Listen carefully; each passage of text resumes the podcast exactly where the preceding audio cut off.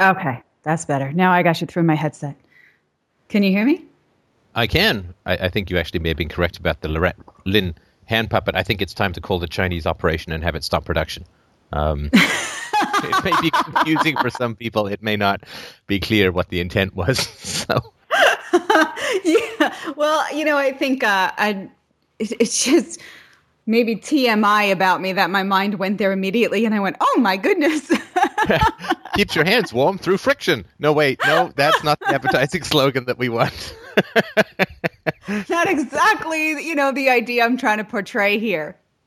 Plug in the unplugged mom. Anyway, okay, I think we can. Oh yeah, well, it's worth. But I've I've heard I've heard a lot of that, which really uh, played into my decision to kind of say, okay, maybe it's time for a change. Yeah, so lay lay down to me the last couple of bits of time, It all sounds very interesting. Um, what's that now? All the decisions you've made. You were going to start the radio shows, not do the radio show. oh yeah, yeah. Oh my gosh, yeah. You know, and I was actually really looking forward to that doing the the weekly live show because I loved doing the live show when we were doing it, you know.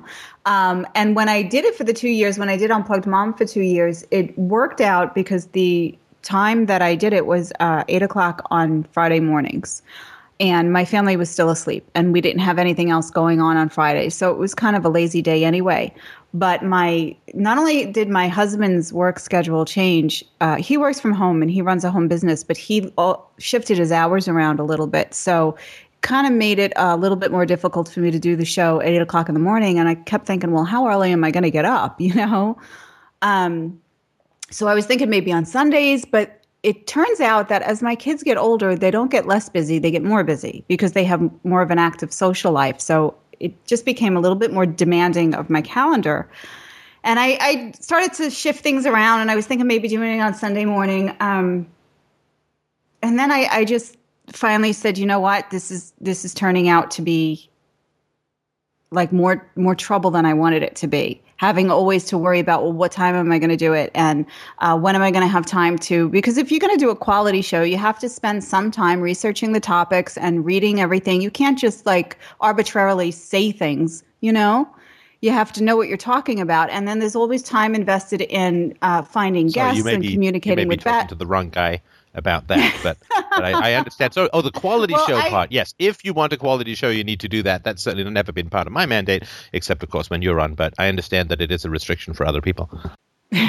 well, maybe it just comes naturally to you because you do have a quality show. But I wanted to, I, I like to make sure that I, I research the topics that I talk about. I do a lot of reading and communicate with the guests, and you know, there, it, there is time involved in it. So I just oh, finally people, said, you know, people who don't do shows, they don't know. It's like it's like at least four hours of prep for an hour of radio. I mean, yeah. to do it right. Yeah. Yeah, there there is there is time involved. When I started, it was kind of off the cuff, but uh, as I got as the audience grew and I started to get more into it and read more about doing the show and learn more about it, I wanted to make it better. And the more effort I put into it, the more the audience grew, the better it started going. And it, at some point, it became a little bit too much for me to, you know, chew. Um, and you know, we we went over that story uh, because there was some personal issues involved in that. But so I, I just said, you know, I, I I just need to wait. I just need to take this as a sign and just put the brakes on a little bit and wait. Um, but I wanted to try to make it clear to everyone that I wasn't completely co- closing up shop. I'm still running the website. Uh, you know, I still try to answer as many emails as I can. I'm not writing as many articles because I'm going to try to focus on learning curves and get that book finished. Um, so I'm still here. I'm just not going to do the live show. And I was talking to my daughter recently, and she keeps asking me, "When am I going to do the show again?" And I'm like, "Well, it's it's it's a time issue." And she she's getting older now, and she's willing to invest a little bit of time, but she has a very busy, uh, active life herself. She's involved in a whole bunch of different things, as are my boys.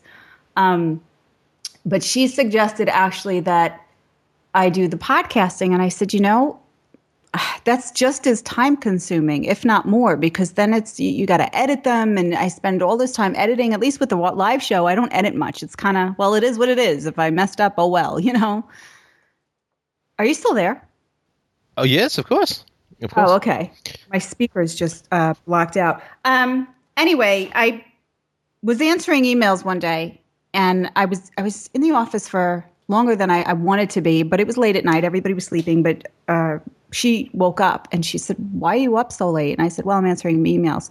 So she said, That's what you should do. Instead of answering emails by writing, you should have just a half an hour um, podcast where you just address everybody's questions and concerns. And I said, Well, I guess I could do that because I could certainly answer it faster verbally than I can in writing. Um, so I'm yeah. thinking about. It. I'm, I'm tossing around the idea of if I keep it keep myself limited to 35 minutes and I'm strict about that and I don't commit to any weekly thing. I just okay, like a couple of times a month I'll go ahead and I'll address a particular topic like something that is especially important um, to parenting and you know uh, free thinking or libertarian type of parenting. I'll address a particular topic, but I don't want to commit to a particular time every week because our family schedule is really uh, taking up my focus right now, and I, I don't. I just think that's more important. Well, I mean that's a limited thing, right? I mean, your kids are going to get older; they're going to, you know, right. shoot the, they are. the bowstring, and off they go. And then it'd be like, gosh, now I have some time, and you know, I kind of miss the time that I spent with that. Exactly, exactly. You know, and you always you, you, go back to and people say this too, and they say, well, you know, you got to do it now while you're young, and you know, you're still pretty and you're energetic and you have the charisma and everything. And I said, well, do you? Are you saying that you know? Maybe five or six years from now, I'm going to be like gross and ugly and stupid. do people actually say to you, "You've got to what do media now while you're pretty"? Oh yeah. Do they really? Oh, I'm so sorry. I would like to apologize for the world as a whole for its ridiculous shallowness. Oh yeah, you're you're still young and attractive. It's not always pretty, but you know you're still young. And well, attractive. is is still the same kind of thing, though, right? I mean, what a silly criteria to have. Uh, you know, I mean, I get it. Like if you're going to go in Fox News, then you've got to look like some aerobics instructor made out of a wax museum. But I mean, it's uh, you know, for for podcasting and stuff like that. I mean, what does it? Doesn't matter. I mean, and, and for quality thought transmission, what on earth would it matter? No, it doesn't matter at all. And I, I, think that I'm I'm still young enough that in, in you know maybe six or seven years from now I'll still be smart. I'll still be charismatic. I'll you know maybe I'll even be more intelligent because I'll have more wisdom behind me and I'll I'll have raised my kids. You know, so I'll have more to offer the world from that perspective. And I mean, I'm pretty sure I'll still be hot. So. well, all, all, you have to do, Lorette, is just switch to a low def camera. You know, that's going to shave at least a decade off your looks. Uh, you know, Botox, uh, some sort of horrible voodoo, Vaseline on the lens of a low low def camera, and you'll look pretty much like you're 12. Oh, wait, that's probably not the kind of audience you want to attract as well. But um, yeah, so many options. I just think, oh my, I don't think anyone, I mean, this is just the different world that men and women live in, or maybe the different world that attractive and unattractive people live in. But I don't think anyone has said to me, you know, Steph, it's really, really important that you continue to do your show while you're attractive. Um, I guess, you know, pre Crypt Keeper days, which kick in, I guess, in the early 50s, um, I guess is the time to strike while the iron's hot. I think no. I think it's a woman thing. I th- I think it's inadvertent sexism, so I don't really get insulted. I don't see it as sexism because it. I, I just think it's inadvertent. It's a you know society kind of trains you in a certain way. Just just like they they go out of their way to put bright looking blonde people on fox news so they all look like the sunshine you know? And you have like the the looking like glass wearing uh other kind on the other shows. It's just it's all strategy. It's all marketing. Yeah megan fox versus um oh, uh, Amy Goodman, I think, is the one on Democracy Now who actually looks like a real human being. Uh, anyway, yeah. it's uh, it is it is a little tragic that uh, people need to get their you know facts uh, through this uh, this nonsense. But I guess it's a photogenic world, so it's a little tough to fight. Yeah. Well, I mean, you know, there's something to be said for me where I think we've done a few shows together where I, I wouldn't do video. So I'm not that much of a camera hound. well, I don't know about you. I I read all these studies about you sitting is fatal. You know, it's really really mm-hmm. bad for you. So I always try and do. Uh, I'm sort. I used to do more videos. I'm sort of abandoning that now because I mean, I don't think anyone sits there and watches an hour of me just staring at the camera and talking. And I, I generally do better, think better when I can gesture, when I can walk around, and and all of that. So I'm, and that's what I do for the Sunday show is I just do like a, a two-hour back and forth stroll fest. So you know, little exercise, keep the body moving, and don't do that hunched over like a snail staring at your own mortality thing that seems to be uh, what doctors are advising against these days. Mm-hmm. Well, I just I'm I'm very self-conscious in front of a camera and the times that I've done it with you and the times that I've done it with Brett, I do it because I, you know, there are people out there that are more visual, I guess. Uh, but I find that I'm so much more into the camera lens and worrying about like, am I looking in the right place? Am I looking at the camera? They should be thinking I'm looking at them. You know, don't don't don't scratch your head. Don't stick your arm in your pit. Like you know, I'm worried about all these different right. things. Keep finger out of your I nose. Don't think. your ear. yeah, I can't I can't think. You know, right now I'm kind of I'm more relaxed. I I can rub my eyes and not worry about my mascara. I can drink my car, my coffee and, you know, so I can well, concentrate also, on what I'm saying. Yeah, I don't think people get that staring at a camera is like, you know, it is like having a stare, staring contest with a Cyclops robot. It's not you're not looking at a person, you're looking at you know a series of concentric lenses or whatever. And so it's tough mm-hmm. to, i mm-hmm. mean there obviously is a skill to talking to the camera like it's a person. And but that you know that's for actors not for uh, podcasters so yeah it, it's it's a bit of a funny thing. I, I think that it's probably yeah. a little bit more see in, in just talking to people than staring at the camera and pretending it's a person. Yeah. It's a little different. All right. So our show topic. Yes. I remember rightly Parenting versus politics. Parenting versus politics. Yes, yes, yes. And I, I, appreciate this. Actually, just came up in a show I did yesterday with Mike Shanklin uh, about about this. It does seem to be that this ship is slowly slowly turning around. You know, because of the efforts of of people in the movement to get people to focus on. Once you look at the smoking debris of political action that has really been the focus over the past certainly it was going into 08 was a huge focus from sort of 06 to 08 and then of course from 10 to 12 so you know 6 or 7 years of just a huge amount of focus on political action. And you know lo and behold the government is bigger than ever. The government is more in debt than ever. The government's reach uh, through NDAA indefinite detentions. The expansions uh, in in uh, uh renditions and uh, extraordinary renditions and drone strikes and possible torture and all of that and now, of course, with the guns issue, it really hasn't uh, achieved what it is that we want it to achieve. And I guess the the question I have, and the question that that I think is worth asking, is let's not keep doing the same thing and think it's going to achieve a different result. You know that old definition of insanity.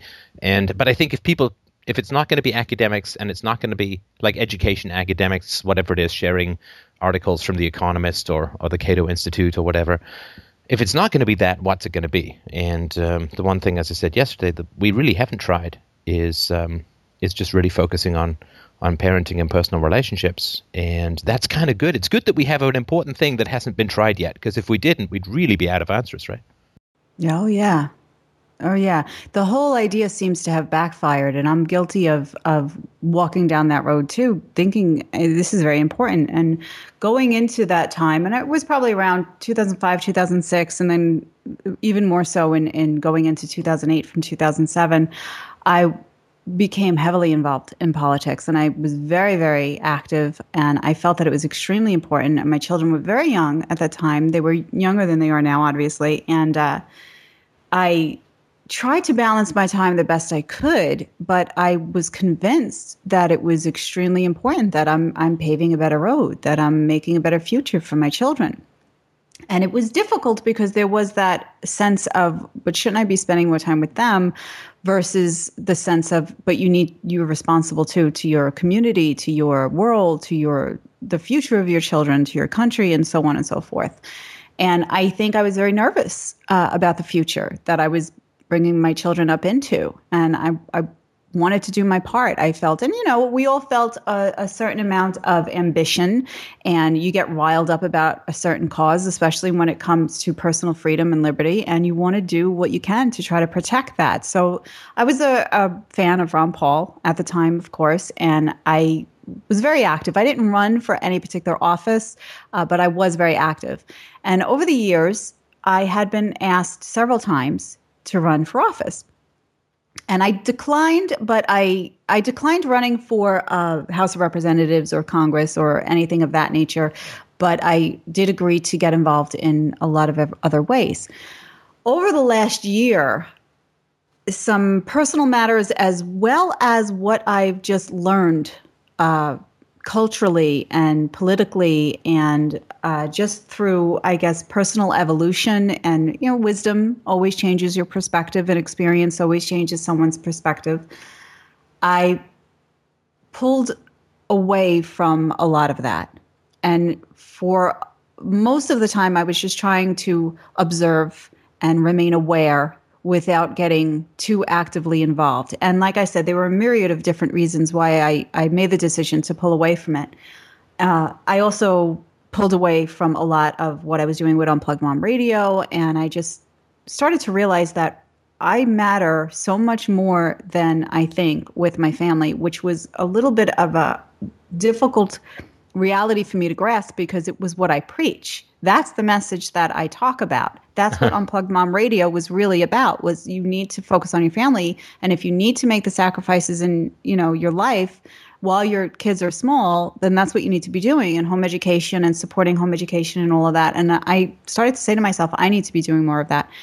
Then I will admit that meeting you did have an influence on me because it opened up a world of exploring the the need to not be involved and not be as politically active as I was, and that by not being involved, I'm actually maybe perhaps doing more. Uh, so I started to explore that avenue, like going back to what you were saying before. Perhaps uh, the whole idea backfired on us because the more people that were involved, the bigger the whole thing is now. So it's kind of like foot and mouth syndrome there. Um, recently, I had lunch with uh, one of the members of the House of Representatives, former House uh, member of the House of Representatives that I know here locally, and we had become friends back in 2008, I think. Uh, we kept in touch, and he was in town recently, so we had lunch. And of course, he asked me if I would run for my district for the House, and I said no. Well, it turned out that a few people on his heels also got in touch with me shortly after that and you know, tried to wrangle me into it. No, but we need somebody. We need somebody that, you know, thinks like you and conservative, but freedom minded and things are bad right now. And of course, they lay down the whole kind of, but you owe it to your children. You owe it to the future mm. of your children. It's your responsibility. And, you know, we need, to, and if we don't get someone in office like this, then it's the same old, same old. Uh, one woman said to me, "I know that you you've been tossing around this idea of anarchy, but I gotta tell you, that's not the way to go because you know." There's going to be someone in office, and if it's going to be anybody, then it might as well be someone that's friendly and, you know, friendly, quote unquote, to the cause. And I said, mm-hmm. no, you know who needs me right now? My children need me right now and yes they they do need me to help make a better future for them but they're the ones that are going to be living in that future. So they need their parent right now. They need they need attention. They need the home education that i'm offering them. Uh, they need me to drive around to their different events and spend the quality time with them so that they are healthy intellectually spiritually and physically. And they don't enter the world feeling that they've been neglected in any way because their mother was spending three months out of the year you know across the state in the capital so yeah. that it's was the, that was why Arnold i made question, the decision I, I mean What's sorry that? to you know compare you to the governor but i mean it's the decision that if you look at arnold schwarzenegger uh, the guy what spent eight years as the governor of california and what i mean he, he did not see his children for that mm-hmm. time. His, his, I think Maria lived apart from where he was, so he commuted, came back on the weekends, obviously brought work with him, was exhausted, constant interruptions and emails, was gone, you know, Monday through Friday for eight years of his children's life. Mm-hmm. I mean, how and, and, for what? For what? What what did he get done? Know. California is a complete basket case now. It's far worse than when he first got into power. I'm not saying that's his fault. I mean, it doesn't matter whether it's his fault or not. He wasn't able to tame the unions. He wasn't able to cut even the increase in the growth of the deficit. He wasn't able to stymie or block any of the unfunded liabilities that can that, that California was taking on. He spent eight years not being present in his children's lives. I mean, that's almost half their entire childhood. For you know, what? It is a, it is a big deal. And Stefan, even if he was unbelievably successful, and even if he was everybody's favorite governor and he did wonderful things and the whole country was better because of him, you still have to look at the fact that his children, the human beings that he brought into this world, suffered. So, you know, I mean, there, there's the whole, well, it was for the good of the many, so you sacrifice the few. And a lot of people will look at it like that. And I get that. I get why that seems like it's a noble cause. But your children are such a huge responsibility, and they only demand a fraction of the years of your entire life. That's it. That's all they're asking from you. And I think that we need to pay more attention into dedicating our time to that. Now, I do realize that we do need to earn a living. We, you know, either the mother or the father, or some, in some cases, both of them need to make money in order to bring it in. But there needs to be more focus on balancing that so that you can still focus on your children. And I, I don't want to, um, support child worship where you know you you have to like completely just stop everything and just lay in bed all day and hug and squeeze and tickle your you know your kids. There has to be a balance there but i don't think enough of us in our society today even attempt to balance that. We just figure well this is the way life is. And you know first of all we are we are all going to have a legacy. Everybody's going to die and everybody's going to leave something behind. And it's going to be a memory. It's going to be something you accomplished, something you did. Sometimes it's big, sometimes it, sometimes it's small.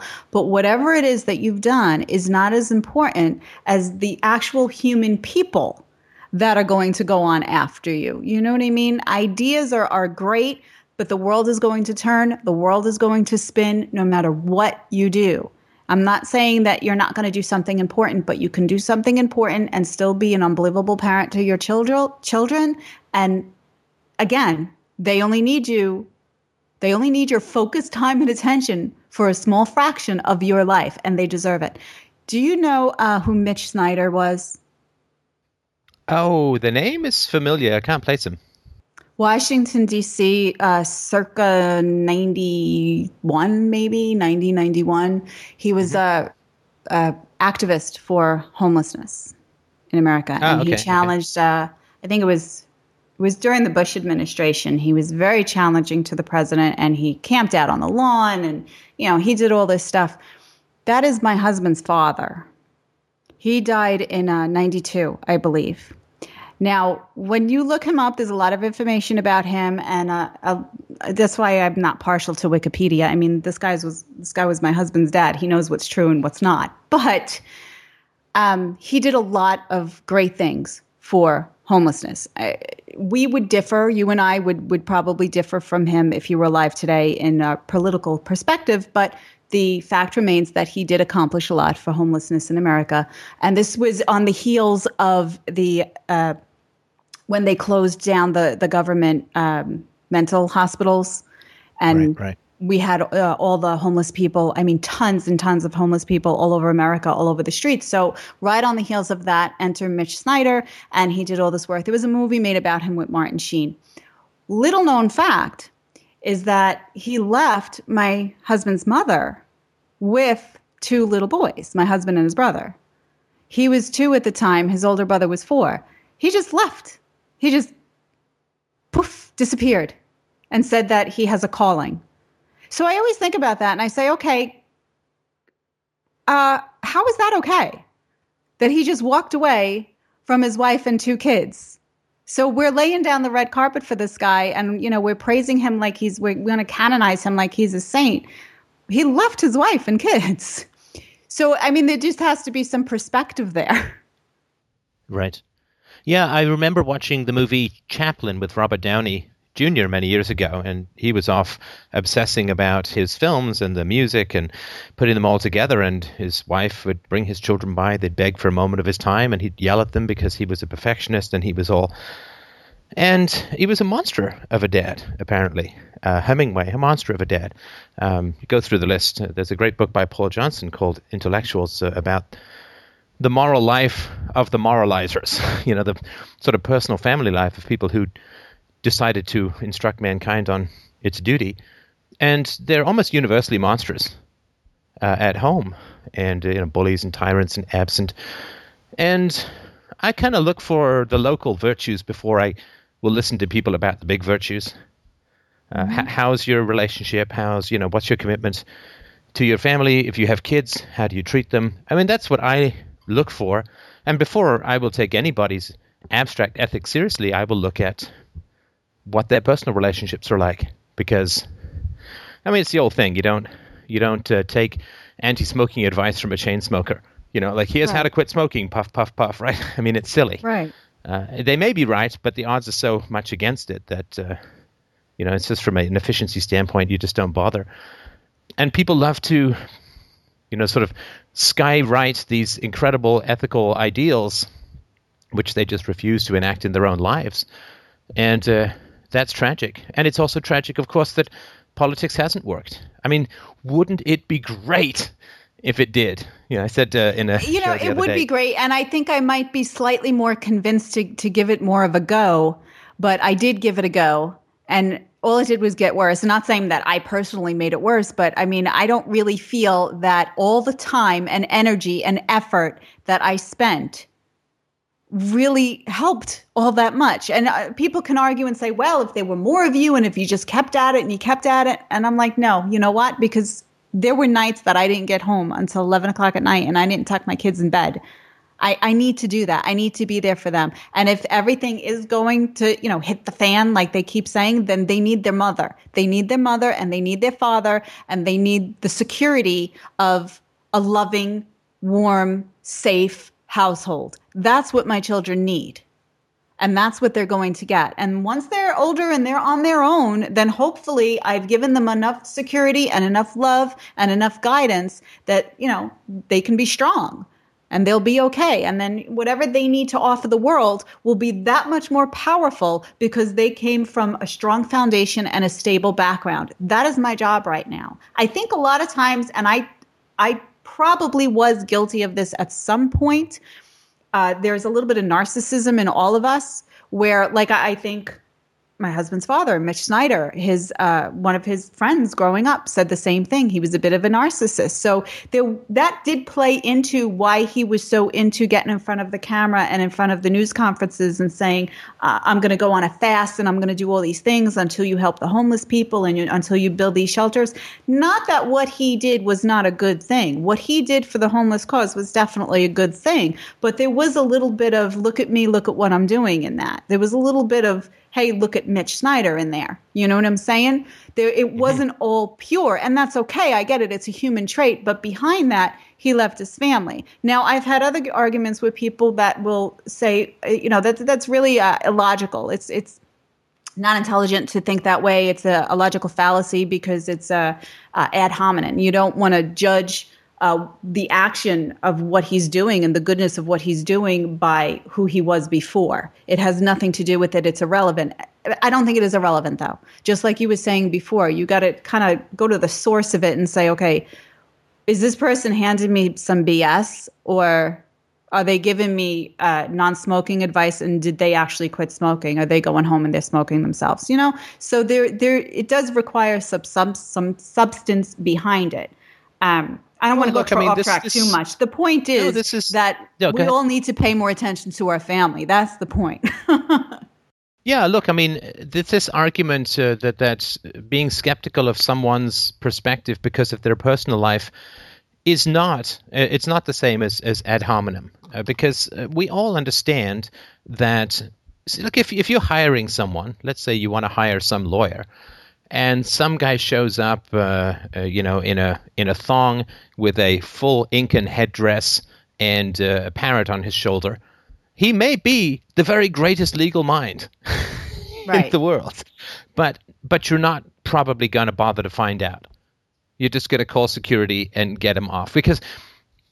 So, so uh, you'd say, well, but you, you can't prove that he's not the best legal mind just because he wears a thong and an Incan headdress and two parrots.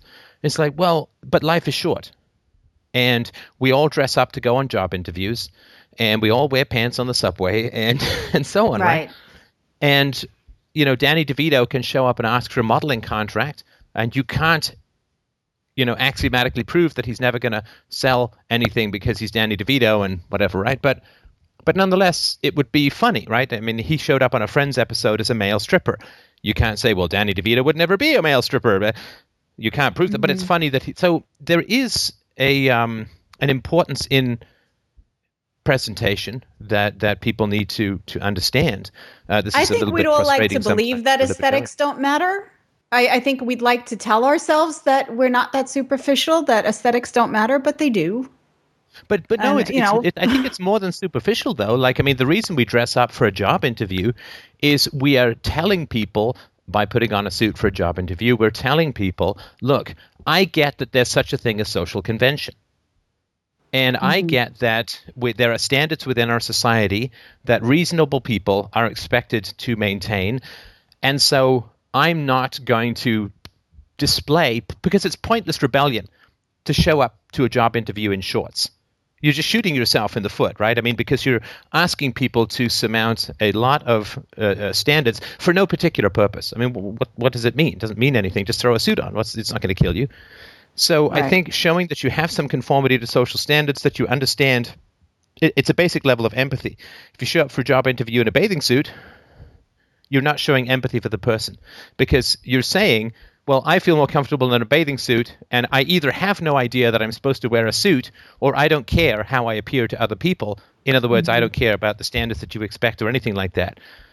Now, of course, once you get the job, if you're really great, you can say, look, Fridays are bathing suit Fridays, and here's why. You can negotiate that. But the presentation thing is uh, is I think it's not shallow. I don't think. I think it is it is quite important uh, uh, because life is very short. We don't have time to evaluate everyone all the time in, in any way, shape, or form.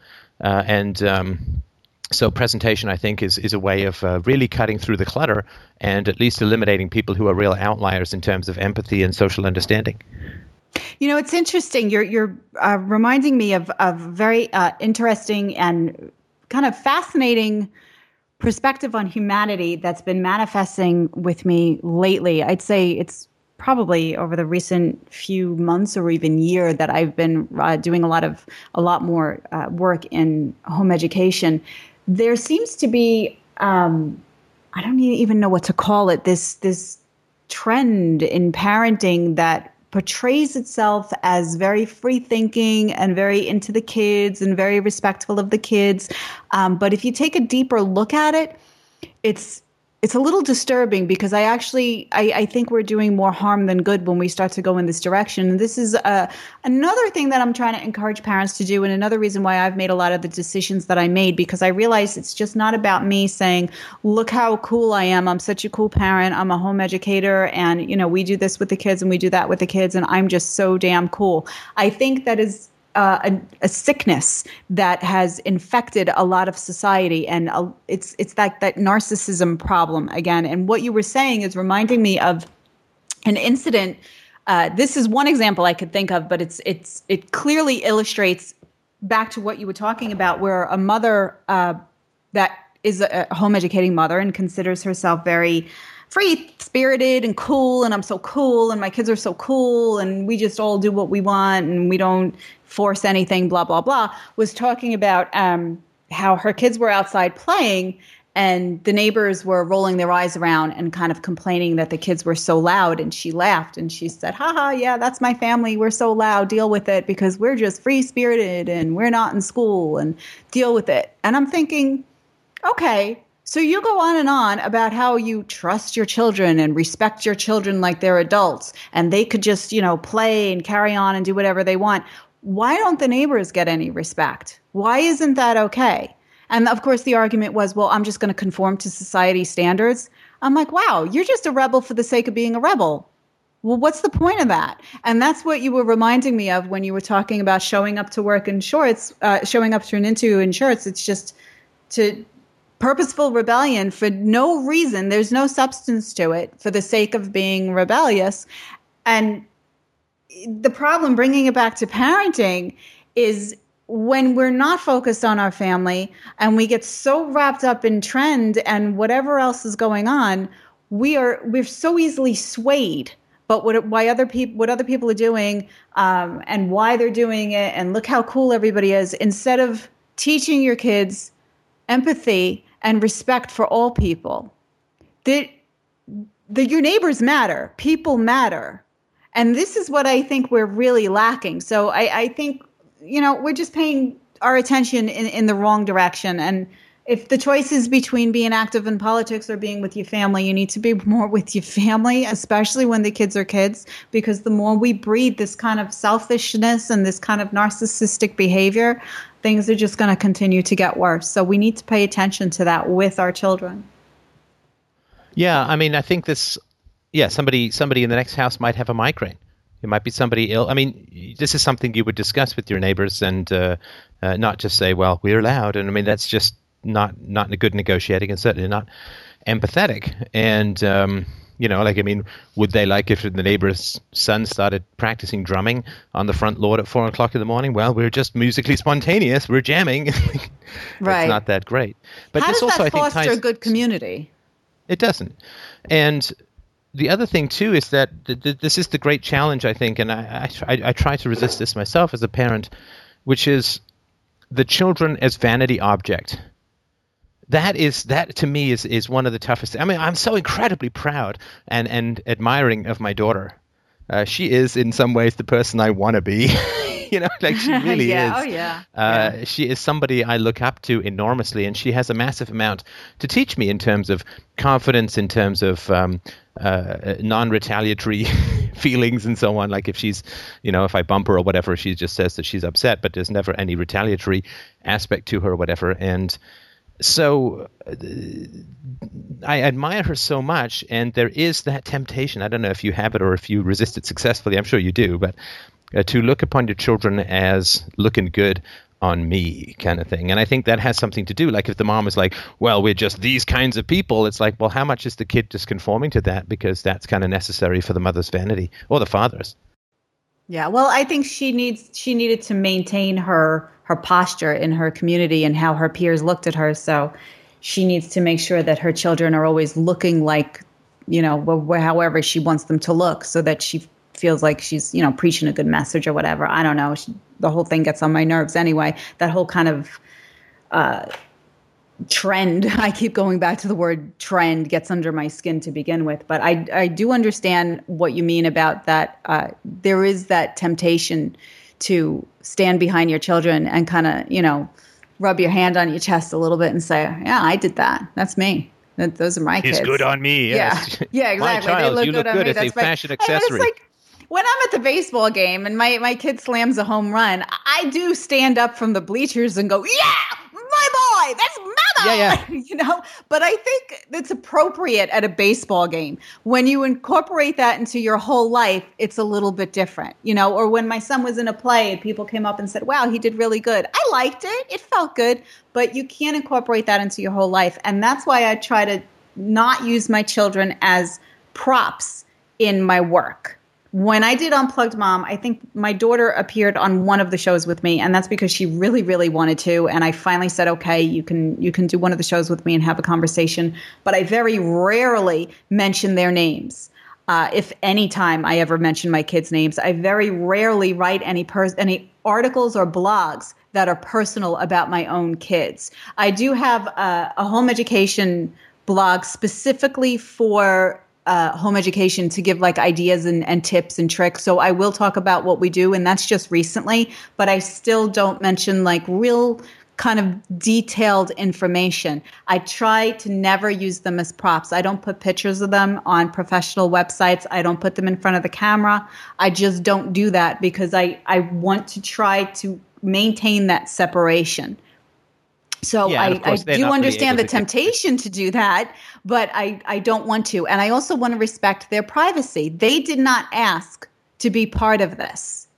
So I don't want to force them to be part of it just to say, look, look how great of a of a mom I am. I'm like so cool. I mean, there are some things that happen here and there that I feel are share worthy and I will do that, but I try to share it if it's really share worthy, if it's really like something that's that's really cool or that I think is going to be helpful but I try not to incorporate it into everything. Just like you'll use examples, you'll tell stories of when you were, you know, showing your daughter a certain thing and, you know, how she responded or whatever, but you don't put her in front of the camera and say, hey, look, it's all about her. It's all about, you know, my daughter and everything. You, you, it's tempting, but you have to try to steer steer clear of that because it's supposed to be about them growing up and becoming healthy, independent individuals, not about you standing on their shoulders and saying, look how cool I am.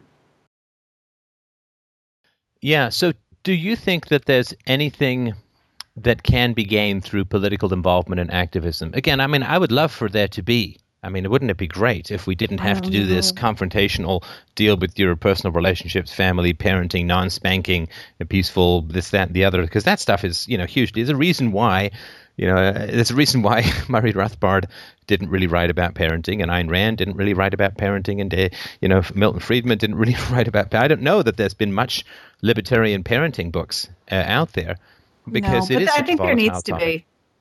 I think yeah, there needs yeah. to be. I've known a lot of libertarian parents. Uh, I'm one myself, and I think there needs to be more talk about raising your kids with a, a freedom-minded perspective and uh, healthy intelligence, healthy mind, healthy body, healthy spirit, and also a sense of community and a sense of respect for other human beings and a sense of empathy. I think there needs to be more conversations about that. And that's why I said, you know, I still am willing to participate. I'm still willing to do the work that I do. I just have to take it down a few notches because if I'm going to talk about this stuff, then I need to do this stuff. I have to walk the walk before I can really talk the talk. Other words, everything I'm saying is is useless. It doesn't make any sense. And then I could do even more work when my kids are grown, you know, and I'll have those years uh, to bolster my wisdom. Um, but the, I mean, of course, that question has come up too. If I will eventually uh, get more involved politically and run for office at that time, and I don't know. I, you know, I don't know. There was a time that I would have said, yeah, yeah. You know, later on in my life, maybe I'll get involved or whatever. But I don't know. Unfortunately, I don't think that humanity is close to a truly peaceful volunteerist society. I think that um, we can certainly work toward it and we can continue to work toward it and talk about it, but I don't think we're going to see that in our lifetime, unfortunately. I hope that my grandchildren see the beginnings of it in their lifetime. So there are going there is going to be politics and there is going to be problems. Um, and I, I, I hate to encourage anyone that really does feel like they can make a difference not to do it, but Stefan, I don't know. I just, I, I it's just all such bullshit. I, I don't know how else to put it. what do you mean? Uh, it's all. You know, when I look back at my time now, the time that I did spend when I was so involved, I feel dirty. I do. I feel dirty. I feel like my skin is tainted with the dirt of bureaucracy and BS because it was a dirty, dirty game. Anyone that says, "Oh, but I'm an honest politician," is is not because you just cannot be in that world and not get involved in some kind of sneaky, underhanded business. There is just there was just so much going on that was so dirty. You realize that you, in order to be here, in order to accomplish anything, you have to you have to just play you have to play this game or else you're just going to get trampled. And it sucks that it's like that, but it is like that. I don't want it to be like that. And I think uh, we have, you know, new zealots entering politics every year that think that they're going to change it and they're going to make it different. But unfortunately, it's the other way around. It changes them. And it's really unfortunate and it's really sad. Um, and like I said, I think that we can definitely still have conversations about moving society in a better direction, but it's going to take a while. It's going to take a long time. So whether or not uh, I'm going to get involved when my kids are older, I don't think so. I think my work is in focusing on family and the productiveness and the health of the family because that's like the root. You know what I mean? You have to really get things at the root. I think we just spend so much time swiping at branches and pruning leaves and trying to paint the branches and, and the limbs, and we're not paying attention to the root. The next generation that's coming up, they're the ones that are going to change the world because everybody else is going to die off. You know? I don't know. I think the other thing, too, is that the tough thing about politics, I think, is if I were to go into politics, then I would have to, like most politicians, spend the huge majority of my time fundraising. I mean, that's that's all you do because mm-hmm. your politics is almost all about the money. I mean, obviously, plus some intangible charisma thing, but you have to try and raise money, and then you have to get on the phone, and mm-hmm. you have to get people to give you money. And how are you going to get them to give you money? Well, I couldn't say give me money so that I will save the republic. I will restore the constitution. Uh, I will limit government. I will give you school vouchers. I, because none of those things can be promised. And in fact, I mean, the, the Ron Paul and even Rand Paul, it's it's a long line of heroic speaking, uh, utterly ineffective people who went into politics. Right? I mean. Uh, Barry Goldwater was going to save the GOP. He was the most libertarian candidate, really, I think that's ever run outside of Ron Paul. Of course, uh, I mean, if you look at Ronald Reagan, who was supposed to be the big hero and savior of statism, and the federal government grew by two thirds under his watch. And uh, it, this thing just goes on and on.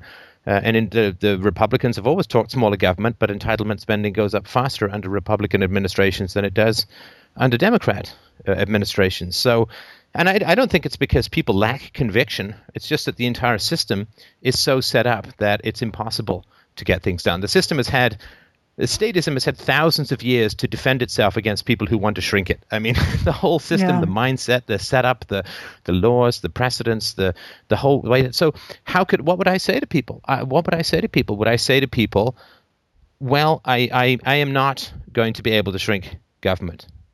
I, I can't even prove to you that anything I do is going to even slow down its rate of growth. So, can you give me some money? But that would be you truth know, in advertising, right?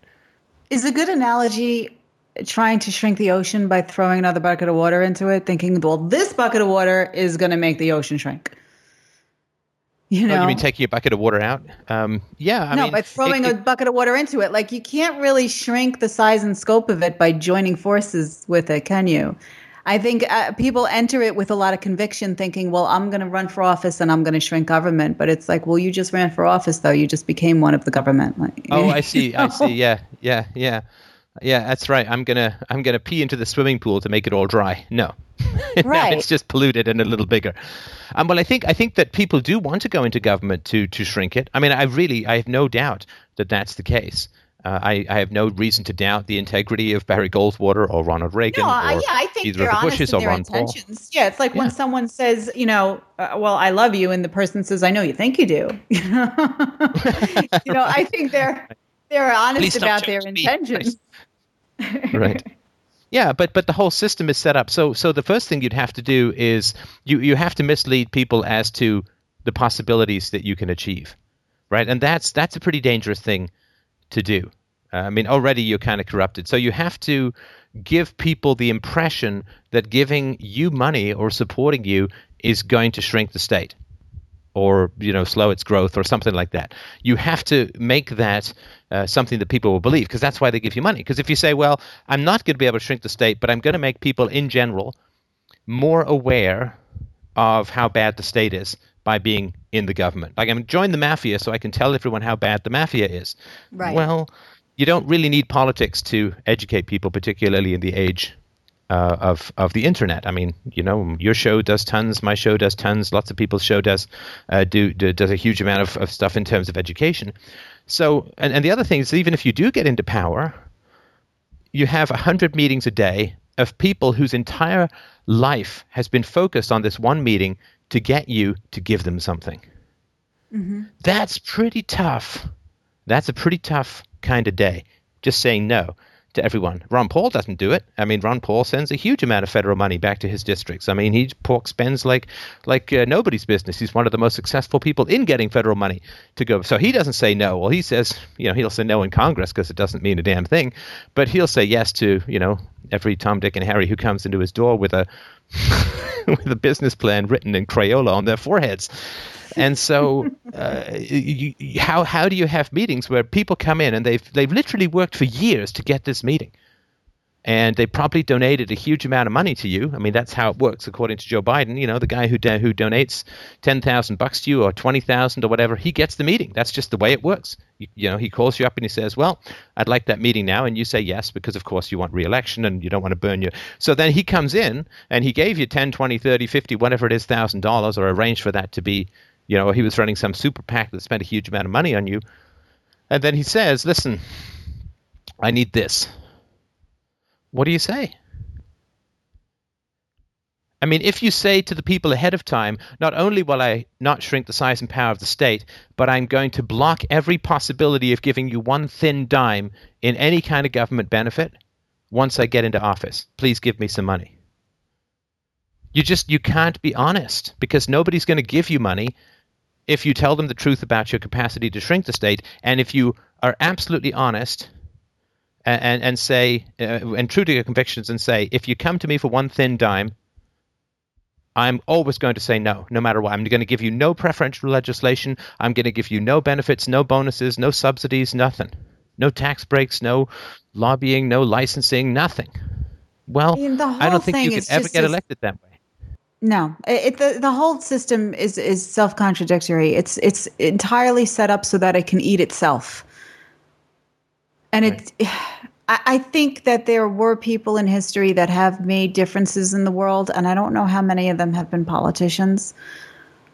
Uh, I think I, that would be an interesting project for me to research and maybe go over as a history lesson with my kids because I'm I'm wondering about the people that have really had significant positive change on the world, um, and how many of them were played this game. How many of them actually played this game, and as you're you're speaking, and I'm thinking the theme that we're talking about here is parenting versus politics. I mean, I could, or any mother or any father that's thinking about the same thing, and believe me, I understand how it feels to be really riled up about something and really feel like I have a purpose, I have a calling, I have to get involved in this. I can change this. I know I can do it. I know how it feels to have those feelings. I've had those feelings. For a long time, I've had those feelings. And you feel really ambitious, and you're just sure that if you can convince enough people that you know you can really make an impact you can really make a difference and then you start to feel like you owe it to the world. I owe it to my community i owe it to my world it's my responsibility i have to do this and that's really some weight to put on your shoulders you know?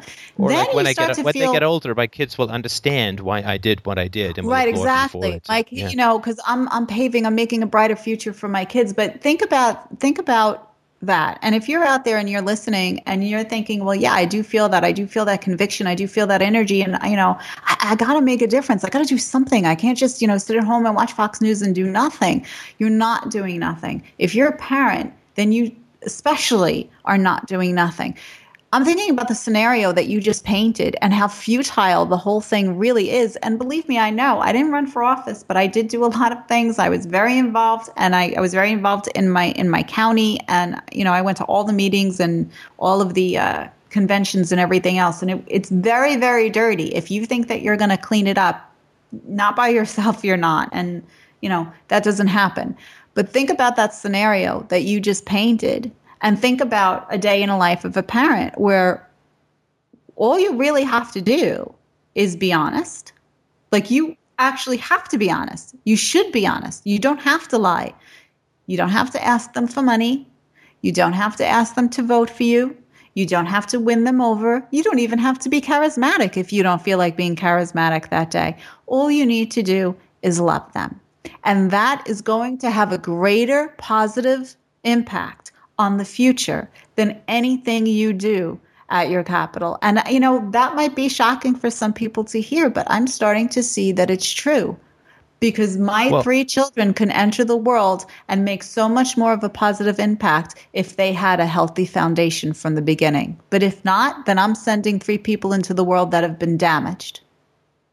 Right. And there is more than theory at work, there's evidence. There's actual empirical evidence that if you want to make the world a better place, you focus on on parenting. So, for instance, I mean, I just this is a few of, of the many countless uh, ways that you can prove this, and I'll, I'll, keep this brief. But so Lloyd deMause, um, uh, psychohistorian, he has done work where he said, okay, so in the Eastern Bloc countries, uh, after the fall of, of communism, uh, it took some time to establish a working democracy, and it, it varied between the countries.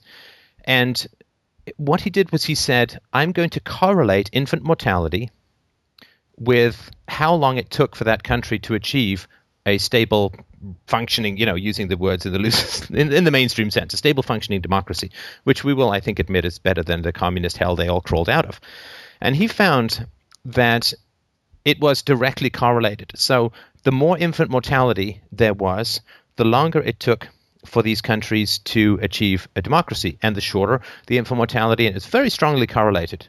Now, I know correlation is not causation and so on, but this is a way of saying that if you if we accept that infant mortality is a rough way of saying how well are children treated, how well are they cared for uh, in the society, well, the societies where the children were better cared for achieved democracy that much sooner. And one other example is so so i mean it didn't matter who were the politicians mm-hmm. or who was making writing blogs. It only mattered how well they how they were parented. the, the children were parented. Another example is they did uh, of course in in uh, in Germany uh, in, in, the last century, the parenting was unbelievably brutal. By far, the worst parenting that you could imagine uh, in in Europe happened in Germany uh, for a variety of reasons, but mostly to do with the fact that they they had 150 years of religious warfare and missed the whole Enlightenment, and therefore never went through the Rousseauian revolution of thinking of children as non-evil and so on. So, I mean, they were just unbelievably brutal to their children. Which is why they had a totalitarian history for the first half of the 20th century, and there's very strong studies to to show that up. But the other thing that's um, very interesting is there were, of course, you know, generally three types of Germans in the 1930s and the 1940s with regards to the Jews or the, the other people being persecuted as part of the Holocaust. The first were those who participated to various degrees of enthusiasm. The second was those who didn't really like it but didn't act. And the third were those who acted to protect, to shelter, to create the Underground Railroad, to get people out or at least try and keep them safe. You know, the kind of people who were keeping Anne, uh, Anne Frank in the attic. Mm-hmm. And in depth interviews with hundreds and hundreds of Germans on this issue found no difference in levels of education between these three groups, found no difference in terms of professional attainment, found no difference in terms of geography, found no difference in anything except one aspect, and only one aspect, which was how they were raised as very young children. That was the only difference that could even remotely be statistically found to be significant. And this was enormously significant in that it was the sole variable that could be found to, to explain these differences. So the ones who actively helped uh, the Jews and other victims of Nazism were parented peacefully and uh, and positively, and those who were opposed but didn't act were sort of spanked more and, and yelled at more and hit more and, and punished more and those who participated had pr- brutal childhoods. And so, you know, if you, you, by the time the Nazis come along, it's too late to change anyone's mind. But the people who really helped were those who'd been parented peacefully.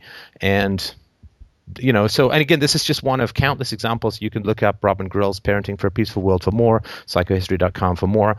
Um, the Origins of War and Child Abuse is a book that I'm reading by Lloyd deMause. It's available on my website. Uh, and the book section is an audiobook uh, it, it seems to be enormously clear that the quality of a society is significantly, I would say overwhelmingly, determined by the quality of parenting. And this is what it means. If you want your society to be, to be peaceful, getting politically involved with a whole bunch of traumatized people, which is relative to the future what the existing civilization not the way to always is, can't do it.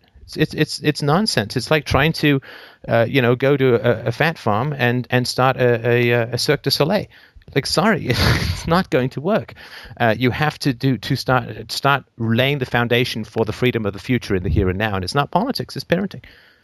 You know, I would argue, Stefan, that it's not significantly determined by, but almost completely determined by because it's very basic. This is we're talking about very very basic physics here. One generation replaces the next. People die and children grow up and then they grow up and they die and their children grow up. This is a very simple cycle that we're talking about here. And it, with all of that proof that you just talked about, the most re- recent proof is in our own history right here in this country in America. Uh, I'm not quite certain uh, how far reaching that was, but I, I would venture to guess that the whole world changed after World War II. Um, let's just look at our history. Let's look at the inception of mandatory compulsory schooling, where mm. suddenly all children had to go to school, and that that you know kind of all within the same few decades of more women going to work and the boom of feminism. Now we have more children in school, more women going to work, so more even more children have to go to school, and now we have government raising kids instead of parents raising kids, and society is getting more stressed out, more tired. People could argue that a lot of people were making more money. Okay, a lot of people making more money. So what does that mean? They're spending more money. We're consuming more money. So we're better trained to want more. So we feel like we're not happy, we're not satisfied unless we get more. So now we want more. Now we're going to show examples to our children of it's not about the quality time that you and I spend, it's about how many gadgets we can have in our house. That's what that's where happiness is is how much we can have. And we can't have that unless we're working. So we have to work more. And dad comes home and he's tired and you know, little Johnny wants to play baseball and dad says, "I can't, son, I'm tired. I've been working." And they get into an argument and he says, "You know, how do you think you have all these things? How do you think you have the playstation? How do you think you have you know your atvs and and all this stuff that you have? It's because i work and i work my ass off and i slave away so you can have all of these things. So now johnny thinks okay well that must be important. It's important to work and slave away and make all this money so we can have things because that's what daddy says is making us happy instead of going out in the yard and tossing a ball with me which is free so this is this is kind of the cycle that has been going on generation after generation, especially since we've been telling women, "Oh, you have to go to work. You have to earn your own paycheck. You have to get out of the house. You just don't want to be a housewife, do you?" You, you to get won't be there. fulfilled You're, playing with yeah, your you children what you, you really want to do. Fulfilled. You want to get out there yeah. and you want to bring home the bacon and you want to work nine to five and you want to do all this. Well, how has that worked out for us? Let's examine the last few decades. How has that worked out for us? Do we have better family values now? Do we have smaller government now? Are we more free now? Are we economically in better condition now? Do we have less sick people? Or do we have more people on psychotropic drugs? Do we have more depression, more disorders, more ADD, more stress, more suicides, more people flipping out and inflicting violence on other people? Do we have more violence or less violence? So, how has that all worked out for society where we're spending more time paying attention to work and politics and less time paying attention to our family. Isn't it time now that we kind of just stop the flow and say, whoa, whoa, whoa?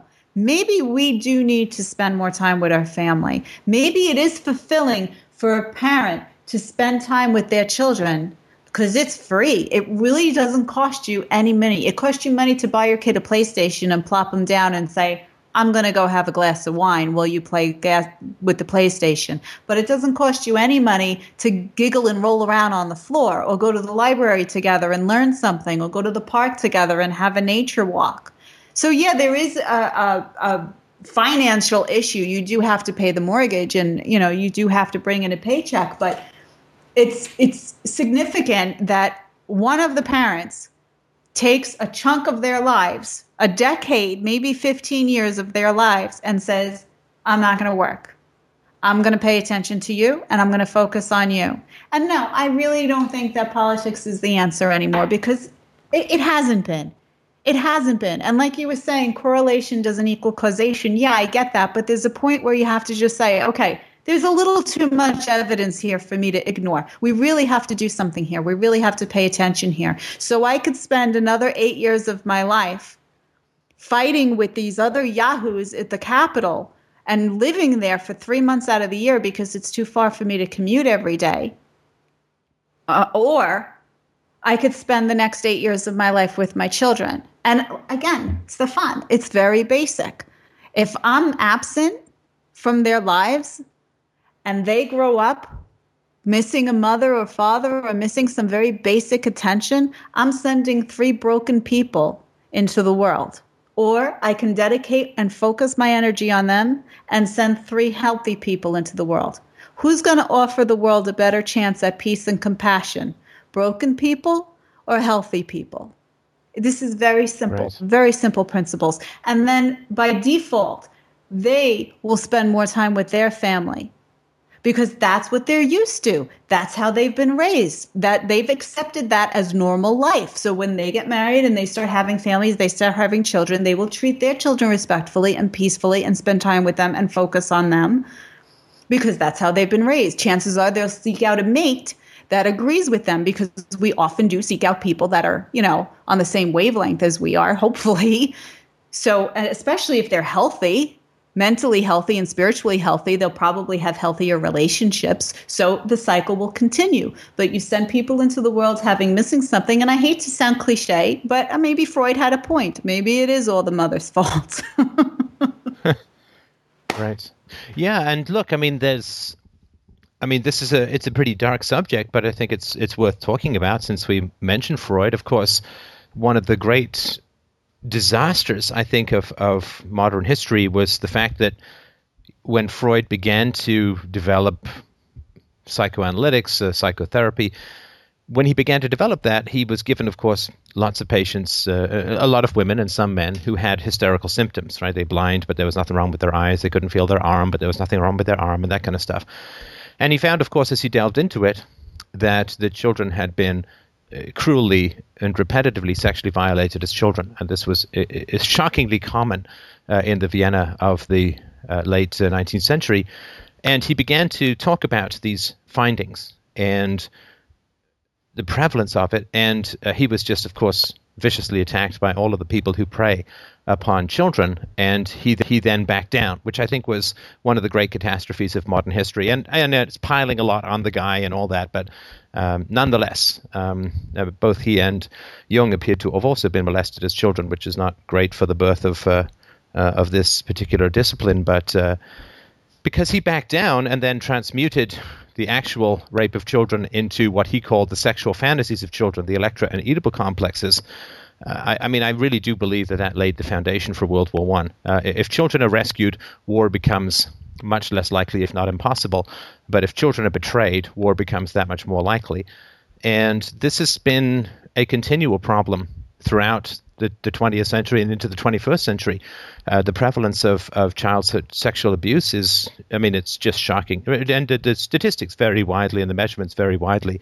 But, um, you know, it's uh, two in, in five boys and three in five girls re- report some mm, significant misconduct, let's say before the age of 18. In some studies, the average age of, oh, sorry, the average length of the sexual abuse has been five years. So, if you know uh, up to half the population has experienced some form of this, and a smaller proportion has experienced significant and repetitive child rape, I think we should really start with that. You can't build a free society on victims of childhood rape. And if they're a significant portion of the population, it's just not going to work because they're too traumatized. They're too, uh, you know, without a huge amount of, of investment and help. I mean, it, it's you can't build a castle on such a shaky foundation.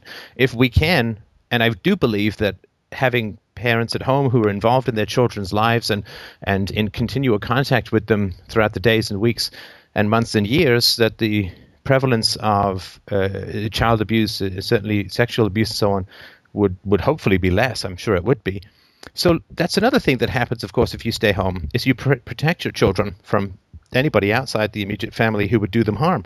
Which, unfortunately, there is a distressingly large number of people who will do that, uh, from from priests to daycare workers to relatives to friends to friends' parents to whatever it is.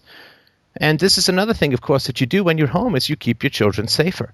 And by keeping your children safer, you significantly contribute to the peace of the world. I mean, you're out there doing politics 12, 14 hours a day. Who is prote- protecting your kids, especially if one parent is working, the other one's doing politics? Well, you've just lost control of their protection. Mm-hmm. I'd like to point out also that when you say protecting your kids, I think a lot of people have in their minds, especially when they hear from someone like me, so who's a home educating parent, uh, they equate protection with shelter and oh they must be sheltering their kids and then they hear the word shelter and they put a negative spin on it. Like we're overprotective somehow or we don't let our kids out of the house or we lock them up in the house and we never let them out and that's our way of protecting them. That's not what we're talking about when we say protect them. It simply means that when you are an active parent and I by active parent I mean you're actively part of your child's life with which you're supposed to be you're aware of who they are.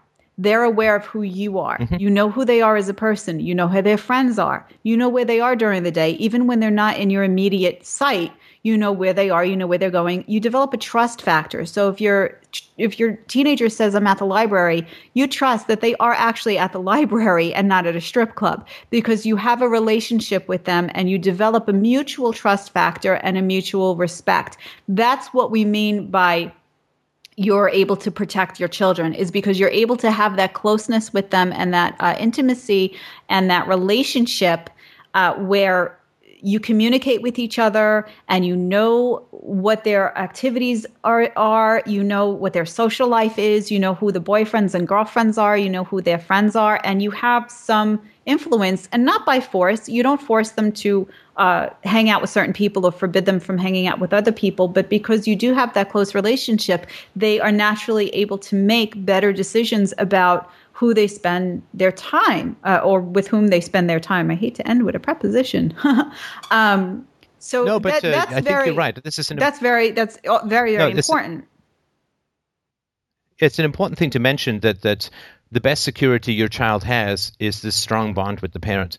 I mean, if you're some god awful child molester or whatever, every time you prey upon a child, of course you're taking a huge gamble because if that child runs straight home, tells mama, mama phones the cops, uh, then he's in jail mm-hmm. for years and years and years. And of course, you don't want to be a child molester in jail. You won't do very well. So every time he he, he picks on a child or she picks on a child, it's um, it's a huge gamble, and they get very good at knowing who they can prey on. Well, another you know, another like the lions, point they like to prey on the sick and the old and the weak. Is statistically, and we can we can do it to scale because I realize that I, I think there are, oh God, I think it's close to 3 million families now. I think the latest was close to 3 million families now in America that home educate. So that you know that's still a, small fraction of the society in general, but you have to do it to scale. And statistically, if you uh, measure it to scale, there are significantly less incidents, uh, less than 1% of home educating families that are found to be uh, abusive or sexually abusive or neglectful. And that's that's always what you hear. Well you know we have to regulate home education because the parents might abuse the kids but statistically there's really no concern there. But if you examine the abuse that goes on in schools that's where abuse is happening. Sexual abuse physical abuse mental abuse emotional abuse from other students, from peers, from teachers, from people exerting uh, improper authority. And then, you know, let's not even get started on the abuse that happens with the religious sector. That's a whole other conversation. So the kids that are not in a secure family situation, these are the kids that are getting abused on a daily basis. And the the only um, so I well let let's examine that for one second. Most of our the majority of our children in society or in school being exposed to almost daily forms of abuse, whether it be emotional, mental, physical, or sexual. They're being exposed to some kind of abuse daily for 15 years of their lives. These are the people that are entering society. And these are the people that are going to enter the quote unquote real world when they're adults and shape society whether it be a democracy or a republic or a volunteer society, these are the people that are going to shape it. What's the likelihood that it's going to get better if we keep pushing out generation after generation of kids that have spent their entire childhood being abused? I mean, this is again very basic, very basic math, very simple concept to understand. The only thing that I want to point out for listeners is that um, we, in our conversation, it's all very important. The things that we're mentioning and, and child abuse is very important, very significant to mention. But I want to clarify that I don't think either of us are trying to uh, create a false paradigm where you know, if you're not staying home and focused on your kids, then you must be a, a sexual abuser.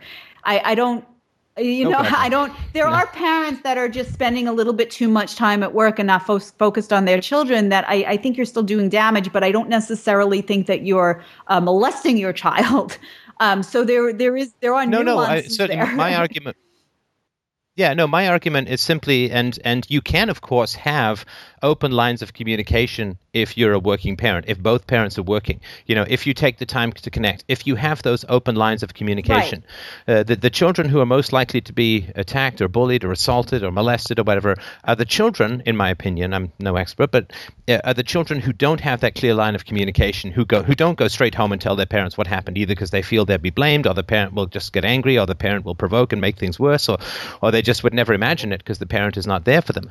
So if you're working, you can still protect oh, your children. The important thing is is to have this open line of communication so your child is constantly communicating his or her experience. The predators sense that and they stay away from that. And you know the lions pick on the old the sick and the weak and it's, it's the same thing with parenting. I think it's easier and and more likely to be a, a, deeper relationship if you're home. That's just a matter of physics, you know. Relationships are proximity. I mean, if you're around more and you're present more, then it's going to be d- deeper for the most part. But yeah, it certainly can be the case that you can protect your kids if you're both working. Uh, I just think that's the really key thing to to focus on is to make sure that if there's ever a problem, your kids will come directly to you and tell you everything. That's the thing you need to encourage most because that will almost certainly ensure, I would imagine, uh, or I believe, that there will not be problems. Right. Well, the key is to be active and be involved in your children's lives. And there's nothing wrong with that. There's nothing wrong with being involved in your children's lives.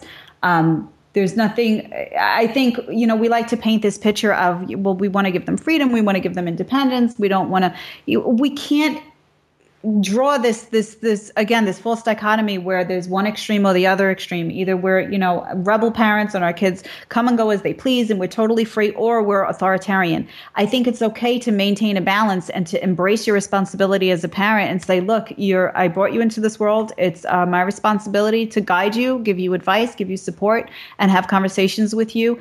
And you find that when you are an active involved parent you don't need to be tyrannical. You don't need punishments. You don't need to forbid. You simply have open communication and you talk about things. I don't think I've ever forbade any of my kids from doing anything. If they wanted to do something I felt was a little bit too dangerous or that they weren't ready for, and only the parent can really judge that because you know your child or you're supposed to know your child, then I would talk about it with them and we would reach a decision. And if they decided that they really wanted to go ahead and do it, I just made sure that I was a safety net for them, that I was there because I knew that it was going to get messed up and it did. And I was there when it did. If it was something extremely dangerous, then I would just say, okay, I don't really think so. And here's why. I never just said no because I said so, because I don't think that's respectful. I don't like that.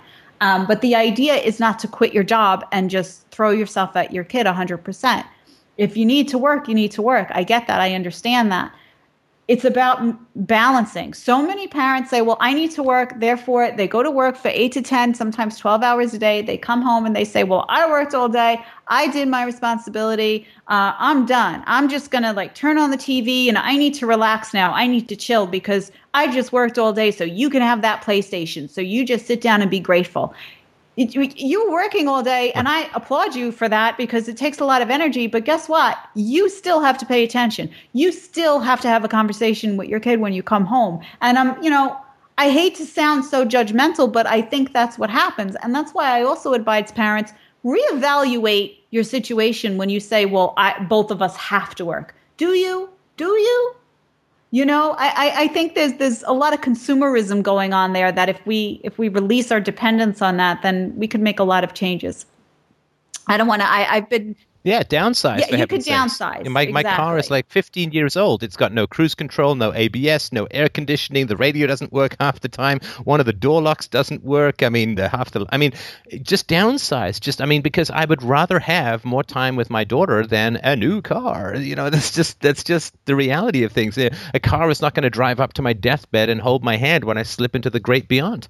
Uh, it's going to be my daughter who that's is, exactly I hope is going to want to be there, uh, and it's the relationships that's that exactly matter. it you know, I'm not going to be clutching a coach bag when I kick off and I'm not going to take it with me. But I mean, hopefully the, the love and the relationship will live on through my children. And, you know, that's what I'd like to see. I, I've been accused when I say things like this, I've been accused of being privileged and a princess and I don't understand how the other side lives. And, you know, it's really sad that uh, people think that by hearing me because uh, people that know me in real life know that I drive what I like to call a vintage car. That's better than saying right, old piece of shit. It's I tell people it's not it's right. not crappy. It's vintage. I'm just really into the vintage look.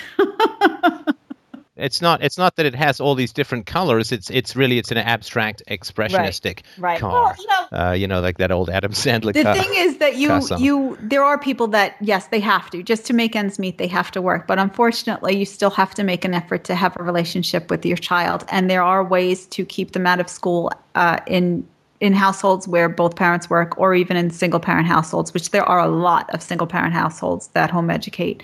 Um, but on top of that, I, I do believe that many of us can reevaluate our financial situation and really, really ask ourselves can I give certain things up? Are there things, can we downsize? Can we have less?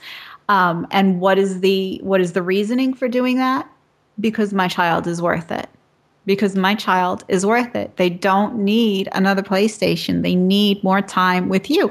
Uh, we, and you know, this is something that in the back of our head we all know. That's why we all get teary when we hear the song "Cats in the Cradle," because we already know this to yeah. be true. We yeah. just don't take it to heart as much as we really should. Ah, uh, if only we could live the Hallmark cards we buy to give people when we haven't been living the Hallmark cards that we buy to give people, then everything would be great. Listen, Laurette, I do I do have to boogie on. Um, sorry, um, speaking of parenting, um, it's it's time for me to resume. But um, if there's anything you'd like to tell my listeners about any un- upcoming projects or, or places you're going or things that you're doing, I'm sure certainly um, my listeners are a huge fan of, of just about everything that you say. Uh, so if you'd like to share anything about that, that would be fantastic. Well, I am considering I decided I opted out of doing the live weekly show just because uh, of the the commitment factor. But I am considering doing a semi-frequent podcast addressing uh, particular topics that are important to parenting, libertarian parenting, uh, free thinking parenting and I'm open to suggestions. And I will also cover questions during those infrequent or maybe semi frequent sessions. I'm always open to questions. I try to answer them in email. I may answer them during podcasts. So I can be reached via laurettelynn.com. The site is going to be moving, but I think by the time this is published, uh, it'll all be okay again. So you can go ahead and just visit laurettelynn.com. Everything's right there. And in, I'm still pretty focused on fall uh, being able to publish another book, which is called Learning Curves, and that's um, very easy and simple guide to getting started with home education from a thinking perspective. Uh, so that's coming out. Other than that, I just I blog and hopefully I'm still offering information, and you can always keep up with uh, what I'm up to at my website. And uh, be sure to get your copy of the truly excellent Don't Do Drugs, Stay For Out sure. of School. Yes. And uh, I would really, really recommend I've that. gotten great Are you going to do an audiobook? Or we talked yeah, about that last eventually, year. That eventually, I'll do an audiobook. Yeah, I'll I'll get that done sooner or later, I guess. I looked into how much studio time is, and it's really very affordable. So I think I might do that. Um, and so far, so good. I've gotten really excellent feedback on that. So um, I'm really happy about that because it, it offers a sign of hope that there are people out there that are just like you know what you're right this this sucks and i need out so it's going well. Beautiful. Well, for your listeners, I'm of course at freedomainradio.com. Of course, as always, I would like to thank you for uh, a truly delightful conversation, and I think we covered a lot of important topics. Believe it or not, it was largely unscripted. I know people, but the laser-like focus that we both bring to each of these questions, I'm sure people are shocked at that. But um, uh, it was a real pleasure, and I hope we can do it Absolutely. again. Love talking to you, Stefan. You have a great night.